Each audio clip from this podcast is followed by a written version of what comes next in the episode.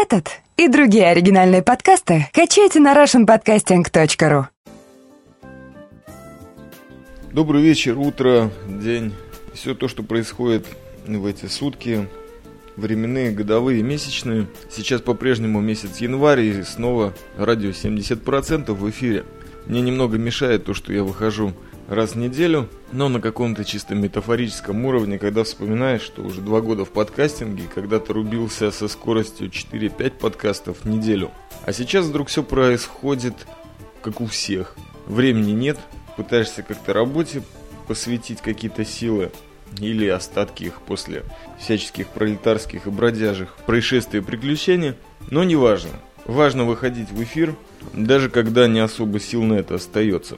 Итак, я снова включил бойлер, жду горячей воды, и поэтому это, естественно, единственное время, когда я могу записывать что-либо, но не буду называть это бойлерными выпусками. Сегодняшний выпуск хотелось бы начать с ответа, вернее, с повтора ответа или возвращения ответа. Один момент хотелось бы прояснить. Предыдущему или нет, к выпуску «Метис и еврей», очень серьезный, всем советую, кто выдержит, получит громадное удовольствие в конце. Не этого выпуска, а того, который я советую, который я записал с Гехтом. Комментариев было достаточно, меня изрядно они порадовали, повеселили. Я думаю, никто не остался обижен моим ответом. Итак, был некто аноним Алексей, который задал мне совершенно потрясающий вопрос по поводу Дмитрия Медведева. Хотелось бы уточнить парочку вещей. Конечно же, благодаря Арподу и благодаря различным ссылкам в интернете, которые я неохотно читаю, они просто мне автоматически попадают на Gmail в виде ссылок, иногда клыкаю, но на самом деле очень мало знаю, что происходит в России. Итак, Дмитрий Медведев. Для меня эта фигура абсолютно неизвестная. И вот некто аноним Алексей заявил, что этот человек является претендентом нашей крови. В кавычках. Ну, то есть, наверное, евреем. На самом деле, мне неизвестна национальность данного человека, в смысле Дмитрия Медведева. Очень много шуток в интернете периодически проскакивает. Медведь, привет и все такое прочее. Мне трудно это все понять. Наверное, это местный локальный юмор, который нам, международникам, вообще трудно, особенно не копающимся в интернете, пробить. Мне это реально не смешно. Но вот то, что является он евреем или нет, честно говоря, никакой радости за нацию я не испытываю. И вообще для меня источник информации, кем он является, по маме или по папе, если кто-то из подкаста слушателей «Радио семьдесят процентов» может этот факт подтвердить, ну, буду рад, наверное, потому что люблю достоверность. А все, что касается вот такой радости за евреев, которые чего-то там добиваются за границей, честно говоря, давно меня не волнует. И тем более Гехта, которого вообще не волнуют подкасты. Я не болельщик, скажем так, потому что вот наша кровь или наши меня волнует только с одной стороны. Когда кто-то из Израиля действительно чего-то добивается на мировом уровне. И не обязательно в смысле пропаганды или каких-то денежных метаопераций. Вот я могу сказать, кто наша кровь и за кого я горд. Прежде всего, из последних, возможно, в России слышали это имя, это Роман Гринберг. Один из чемпионов по какой-то там градации. Молодой паренек из Израиля, служил в боевых войсках, в боксе. По-моему, это надежда. Но на самом деле он сейчас уже в Израиле не живет, а в Лондоне. Но тренировался именно здесь. И вот как этот человек выступает, это впервые, когда я смотрел какой-либо бокс за последний год. Конечно, неудобно, что он несколько россиян слегка побил в своем ходе за поясом чемпиона. Этот человек определенно подает надежды и на ринге выглядит хорошо. Вот за него у меня действительно гордость, что кто-то из наших, действительно, без кавычек, побеждает. Есть гордость за теннисистов парных, которые в Австралии очень достойно выступили.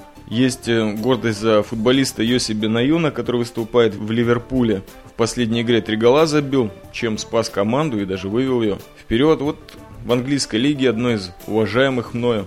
Вот этих людей я уважаю и горд за них, хотя лично не знаком вот с этими детьми Сиона. Ну и плавно перехожу на январь. Вообще январь потрясающий месяц, и прежде всего он у меня отложится в этом году. Наверное, в связи с Арподом, а может быть в связи с тем, что я как-то вернулся к социальной жизни и как-то больше я стараюсь общаться с людьми. Огромное количество дней рождения. Просто записавшись на такую тему, как одноклассники точка ру, присутствуя на Арподе, еще в локальной рижской сети, ты вдруг понимаешь, что обвал, обвал дней рождения, что в принципе очень хорошо. проблема одна – не пропустить. Действительно, несколько подкастеров родилось в этом прекрасном месяце. Подкастослушатели. Многих я поздравлял, ну, кое-как, по Gmail, по эс эм эс-ам и, ну, как мог, в общем-то. Но, по-моему, не за всеми успел, так что в прямом эфире приношу свои извинения всем тем, кого не успел. Еще парочка штучек случилось, не только рождения, но еще и смерти. Умер очень уважаемый мною, даже не помню почему, Бобби Фишер, знаменитый шахматист, чемпион мира. Спасского когда-то в далекие семидесятые победил в бою, а потом еще в Югославии переиграл. Но там понятно, чем было закончиться. Такой человек, выросший в Америке, наш, безусловно, гениальный гроссмейстер. Причем первый, по-моему, американский шахматист, который выиграл мировой чемпионат. Буквально в этом январе отошел в мир иной, джа. На днях вот тут очень серьезно справляют до сих пор палестинской автономии. Смерть одного человека, он доктор, педиатр, Джордж Хабаш. Этот человек когда-то в далекие шестидесятые или пятидесятые организовал Народный фронт освобождения Палестины. Это было самое радикальное крыло, а потом уже и полностью отделившееся от Фатаха под руководством Ясера Арафата. Последние свои годы жил в Иордании. Чем он известен? Тем, что один из тех палестинцев, которые наладили связи по всему миру. То есть у него были различные операции совместные и с Карлосом, знаменитым шакалом, и с красными бригадами из Италии, и с рафовцами, по-моему. Но здесь я могу ошибаться. Но с радикалами из Германии определенно это было. А также с Красной армией Японии. И вот э, в таком... В замечательном стыке и совместном бизнесе этот человек прославился тем, что огромное количество самолетов в семидесятые годы были угнаны, взорваны, ну и, соответственно, убито огромное количество людей. Человек, как вы понимаете, педиатром был очень мало. В своей жизни в основном занимался именно отнятием ее у добропорядочных агрессоров Израиля. Так вот, он умер. Пару дней назад в палестинской автономии объявлен траур, трехдневный, приспущен флаг, все дела. Ну вот, можете себе представить, что творится. Вот так спокойно провожают в последний путь террориста. Хотя на самом деле он уже давно так наполовину лишь действовал, потому что в одном из покушений его наполовину парализовало. В общем-то, от дела он уже очень давно отошел. Но эта скотина все равно там периодически что-то вякала из-за границы и вот умер своей смертью. Ну я не знаю, наверное, ему тепло будет в том аду, куда он попадет. Но на самом деле не хотелось бы вот так вот заканчивать терроризмом, потому что в последнее время я получаю парочку фидбэков именно личных. Первый видеофидбэк получил из Риги, что примечательно. Тот, кто слушает этот подкаст, явно знает, что о нем идет речь. И несколько просьб продолжать. А также хотелось бы отдельный привет передать Алексу Смиту из Москвы. Мой восточный бразер навсегда появился. Я уже думал, совсем карьеру подкастерскую закончил. Просто человек занят. Алекс, большой тебе респект и привет. И на крайняк хотелось бы поговорить о чем-то, что сопровождает мою жизнь, потому как вы понимаете, что, ожидая сугрев бойлера, мало что в башке варится. Расскажу о том, что происходит в жизни о жэ дэ Сиона. Что я имею в виду? Железные дороги. Ну, железными дорогами в наших объемах это трудно назвать, скорее это такие междугородние электрички. Последний год очень как-то впечатлился этим видом транспорта и вообще считаю, что за ним будущее. Именно за рельсами трамвайные линии начали развиваться как-то вот уже лет десять или восемь. Пытаются в Иерусалиме и в Тель-Авиве что-то построить. В Иерусалиме это более видно. Уже шесть лет невозможно в центре нормально как-то ходить даже или передвигаться, потому что постоянно все перекопано, перерыто. А зимой, когда дожди и вот обещают снег через два дня, то вообще все превращается в полное дерьмо. То есть реально нужно какие-нибудь валенки или резиновые сапоги из люберец заводить, чтобы как-то через это все перекапываться. Электрички все-таки ходят, и ходят давно. А последний год в связи с тем, что очень часто работаю в Тель-Авиве, постиг вот этот вид транспорта. И, по-моему, он самый лучший способ передвижения, потому что никак не связан с пробками, до сих пор там еще давок нету. То есть не было ни одного случая, чтобы я в электричке стоял, допустим, ну и вообще поручнее там не предусмотрено, хотя люди сидят в основном на полу и даже лежат. То есть в Израиле все по-простому, так левантийски все происходит. Самый лучший способ передвижения это, конечно, по центру страны, а также в обе столицы Южного и Северного Сиона. То есть достаточно бесперебойная подача электричек есть, быстро и комфортно, не всегда воняет, потому что периодически все эти вагончики чистятся, очень мягкие кресла и бесплатные газеты, что очень важно, потому что мне лично это утром серьезно помогает, потому что в основном люди либо читают что-то, либо играются различными своими гаджетами, от ноутбуков до всяких навороченных телефонов. А лично я постоянно поправляю уровень неврита, разгадываю кроссворды, массирую мутный с утра мозг свой, чай мастерский. И главное, что вот для меня очень важно, возвращаясь довольно поздно, практически на всех последних электричках, можно свободно воткнуть. То есть ты сел в Тель-Авиве, и до города апельсиновых куч можно заснуть, и добрый охранник всегда наконечно тебя растолкает и скажет: «Ну все, ты приехал!» на выход. У этого есть другая сторона, но о ней, может быть, попозже. В электричке получилось пару раз записать кусочек подкаста с товарищем АУ. Было это вечером, ехали мы на концерт Nine Inch Nails в далеком прошедшем сентябре две тысячи седьмого года. Естественно, людей было очень мало, и поэтому можно было свободно пожестикулировать, поклацать кнопочками и даже сделать пару снимков, но запись прошла. С точки зрения экономической тоже выгодно, потому что если покупаешь проездной или такую пачку десять билетов, то это выходит примерно столько же по цене, как и автобусный билет до Тель-Авива. Но в отличие от автобуса, конечно, всегда сидишь, воняет гораздо меньше, быстрее добираешься, ну и приятнее, конечно.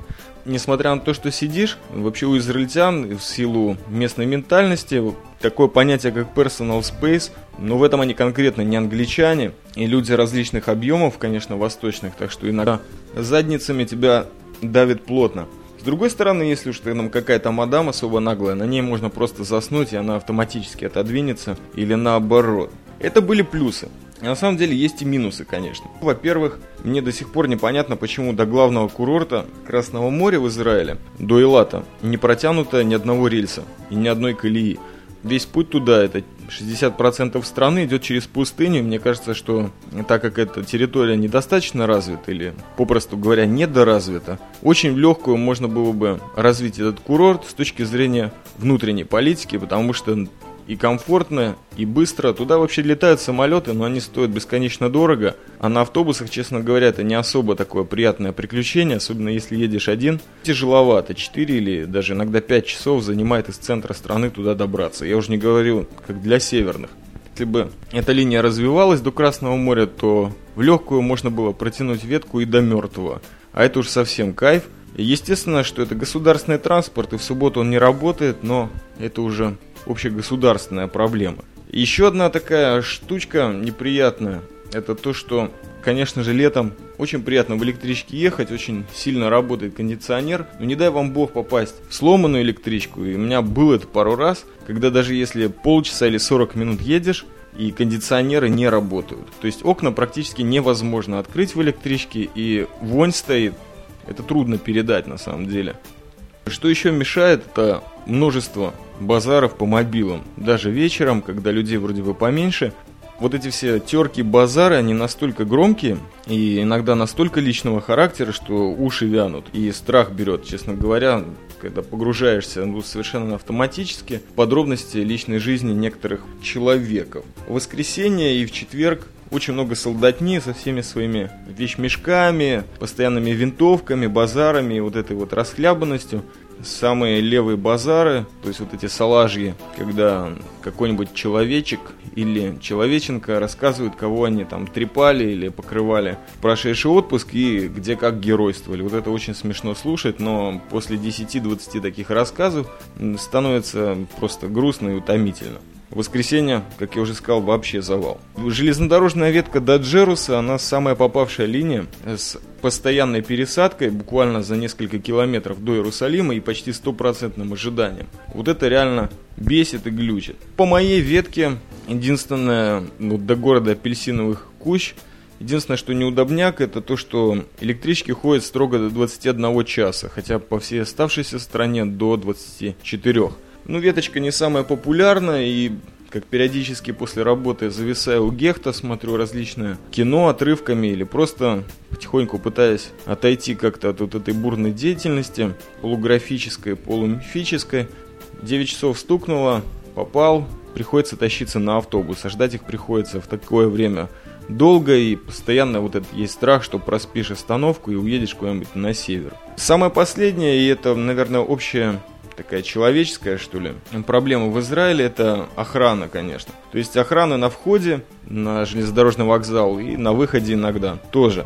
То есть если ты опаздываешь на электричку, буквально остаются считанные минуты, все, можно сразу же спокойно расслаблять булки, потому что обязательно на досмотре задержат, что-то постоянно будет звенеть, хотя ты выложил и ключи, кошелек, колокольчики, я не знаю, что, и шнурки уже чуть ли не вытащил. Все равно что-то зазвенит, тебя будут таскать через этот металлоискатель туда-сюда. На досмотре могут задержать свободно. И главное, что люди времени не считают, их мало волнует, куда ты там опаздываешь и что твоя судьба решается. Вот последний раз у меня вот ножик отобрали, потому что не успел его спрятать. Прозвенел, все, конфисковали.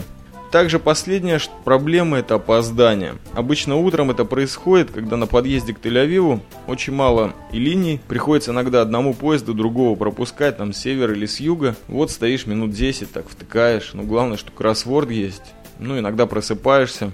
Естественно, уже поезд по расписанию конкретно точно не приходит. Вот, наверное, и все на сегодня. Про электрички я вам так рассказал. Вообще люблю этот вид транспорта. И в Риге тоже. В Риге очень приятно фотографировать, там было тайком, а в Израиле еще не пробовал.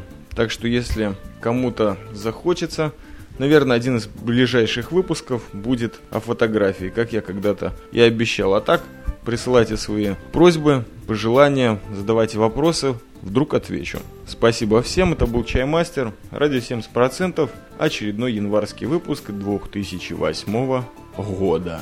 Пока.